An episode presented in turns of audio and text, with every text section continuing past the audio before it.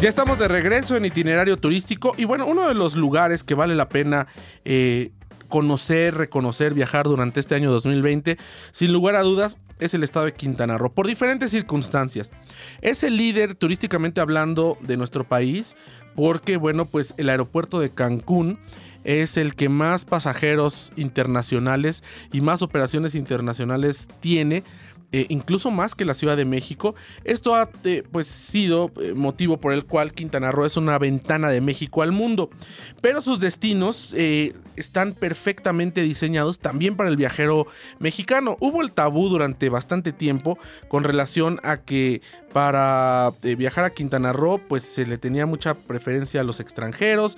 y que al mercado mexicano era muy caro, que se cobraba en dólares y que se le trataba mal afortunadamente este mito se ha ido venciendo año con año ya desde hace tiempo porque bueno, pues ni se cobra dólares. Evidentemente hay tarifas de hotel que, que, son cadenas internacionales y sus tarifas están tasadas en dólares, pero al final del día se cobra en pesos mexicanos. Evidentemente por ser una zona turística hay lugares donde se recibe a los extranjeros el pago en dólares, pero todo es en pesos mexicanos, estamos hablando que eh, pues es parte del territorio nacional, así que eso es un mito. Es un estado que tiene dos aeropuertos internacionales, en realidad son tres internacionales, pero dos operan con vuelos internacionales regulares comerciales, Cozumel y Cancún, y un tercer aeropuerto que si bien es internacional, pero sus operaciones comerciales solamente son nacionales, es el aeropuerto de Chetumal, que está al sur de Quintana Roo. Eh, si lo vemos geográficamente, bueno, en toda la extensión del estado hay atractivos turísticos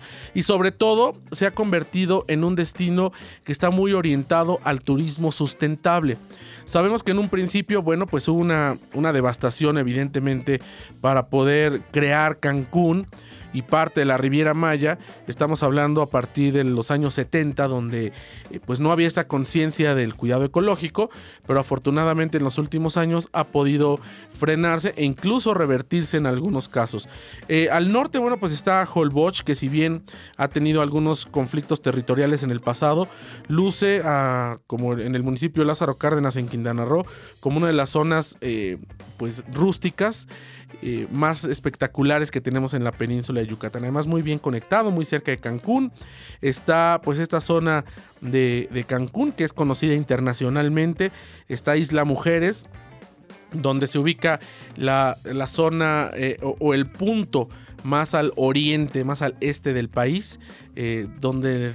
primero pegan los rayos del sol antes que cualquier punto o latitud en el país y esto tiene también ahí pues un parque donde se explica toda esta condición geográfica tiene eh, muchos atractivos, sobre todo un arte urbano que se ha desarrollado en Isla Mujeres, que nadie lo esperaba, pero que de pronto de haber sido eh, tomado al principio como, como una serie de grafitis o de pintar bardas, en algo que también ya ha tenido reconocimiento internacional y que muchos viajeros que les gusta el arte urbano vienen hasta Isla Mujeres para contemplarlo, fotografiarlo y para entender un poco de la historia de la isla y de la península de Yucatán desde la visión contemporánea que se narra a través de los distintos murales que están pintados en las casas y en las calles, también en las plazas públicas en Isla Mujeres. Bueno, pues por supuesto Cancún con su aeropuerto internacional, Puerto Morelos, eh, la Punta Maroma y hasta Playa del Carmen, donde están todos estos grandes resorts de la Riviera Maya, esta extensión de playa y de manglar que bueno, si bien en un principio se destruyó para construir muchos eh, complejos, ahora bueno, se ha eh, recuperado y en realidad hay construcciones ejemplares como Tres Ríos, por ejemplo, donde respetan el manglar y respetan la zona pantanosa para evitar pues que tengan eh, pues problemática no solamente a nivel ecológico sino a nivel estructural por supuesto esta playa del Carmen con su quinta avenida con estos pequeños hoteles urbanos también que tienen una playa pública inmensa, eh, hoteles de todo tipo, ¿no? Desde hoteles de alto lujo hasta hostales, donde conviven todos los niveles socioeconómicos, ya no solamente de nuestro país, sino del extranjero, porque vemos de pronto gente de muchos recursos económicos eh, europeos, estadounidenses o, canadienses que conviven y cohabitan de pronto en la Quinta Avenida con mochileros europeos, con jóvenes de los Estados Unidos o de México que están buenos pedados en hostales y que están descubriendo la magia que tiene Playa del Carmen, que nació, como todos sabemos, como un pueblo de pescadores. La isla de Cozumel, que bueno, tiene una, una historia un tanto cuanto diferente y que bueno, pues es uno de los lugares preferidos para el buceo nacional e internacional, con un aeropuerto que, bueno, tiene vuelos desde Canadá, Estados Unidos y por supuesto desde México, y que se puede cruzar en ferry de forma muy eh, sencilla desde la playa principal de Playa del Carmen hasta esta isla de Cozumel, que también tiene algunos hoteles boutique, tiene grandes resorts, tiene propiedades Airbnb y bueno, tiene ahí un oráculo, uno de los pocos oráculos que existen en América,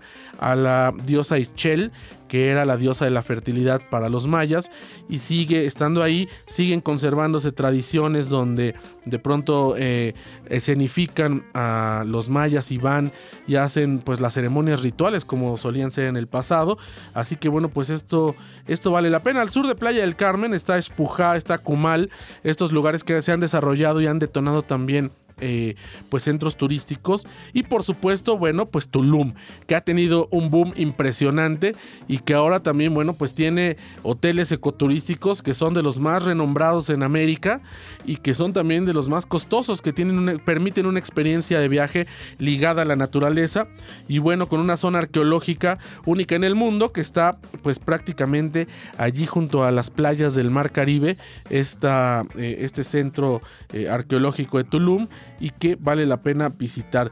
Pues dentro de la península eh, también hay diferentes sitios eh, para poder eh, visitar eh, vestigios arqueológicos de los mayas. Algunos ya están del lado de Yucatán, algunos están todavía en Quintana Roo, pero bueno, al final del día es una región, una mega región que vale la pena visitar cuando estamos por ahí, sin, sin importar que de pronto pues ya se cruza a Yucatán o se permanece en Quintana Roo, pero bueno, esto es, lo, esto es lo importante. Al sur de Tulum pues está la reserva de la biosfera de Siancán, este lugar que afortunadamente en buen momento se logró oh, pues hacer como reserva ecológica. Porque pues al final del día hubiese sido una zona de complejos turísticos y hoy es una de las zonas mejor conservadas de manglares, de selva baja, de cenotes y bueno, hay recorridos que dan operadores turísticos especializados que tienen que cumplir con ciertos requisitos para poder eh, ingresar y que tienen un número eh,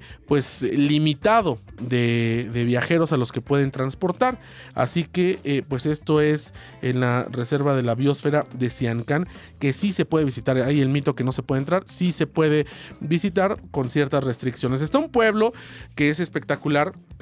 Felipe Carrillo Puerto, de las zonas donde aún se preserva la lengua maya. Entonces este lugar, Felipe Carrillo Puerto, está al sur de Tulum. No tiene una gran infraestructura hotelera, sí hay hoteles ya, pero estando en Tulum o estando en, Chetumal, pues vale la pena visitarlo, porque ahí eh, pues se ve la cultura maya del siglo XXI.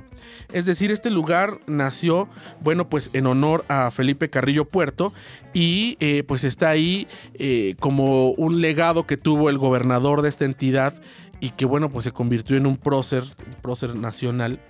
Y allí llegaron decenas de familias mayas huyendo de la guerra de castas en el siglo XIX que bueno, comenzó antes, ¿no? Pero la migración más importante fue en el siglo XIX. Algunas migraron a Belice, pero otras se asentaron ahí y por eso es que tienen ahora un pueblo tan pintoresco y tan apegado a la tradición maya, comida yucateca excelente en Felipe Carrillo Puerto, un buen lugar para conocer la cocina de calle, la auténtica eh, además de la cochinita pibil, los panuchos, la sopa de lima, el brazo de reina, el relleno negro, eh, esta cocción que se hace debajo de, la tierra en la, tradición del Día de Muertos con el famoso mugbipollo o pip. Bueno, pues Carrillo Puerto es el lugar. Y bueno, al sur pues está la capital, Chetumal, que es una ciudad muy caribeña, muy diferente a lo que... Eh, podemos pensar en la península de Yucatán. Pareciera que estamos en una ciudad en, Jamaica o que estamos en una ciudad en Dominicana o en Cuba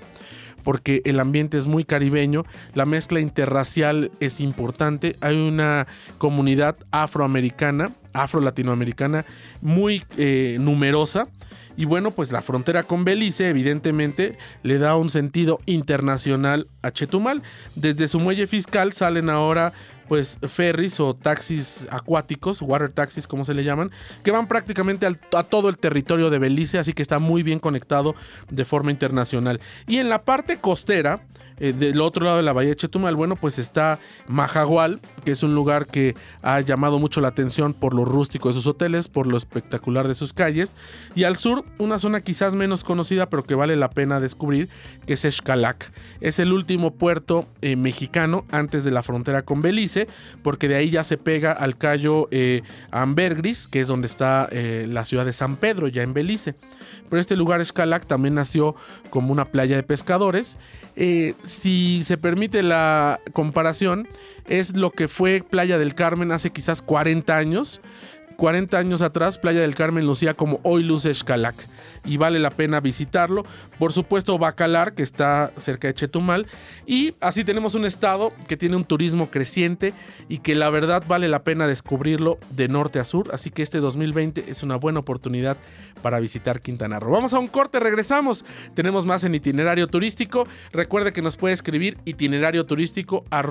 grupoformula.com.mx y para tener más información de Quintana Roo a través de su página del Consejo de Promoción Turística de Quintana Roo, este ente público-privado que se encarga de toda la promoción turística del estado, desde el norte en Holbox hasta el sur en Chetumal pasando por todos estos lugares y por otros que eh, se están desarrollando y que pronto se darán a conocer. Vamos a un corte, regresamos, tenemos más en itinerario turístico.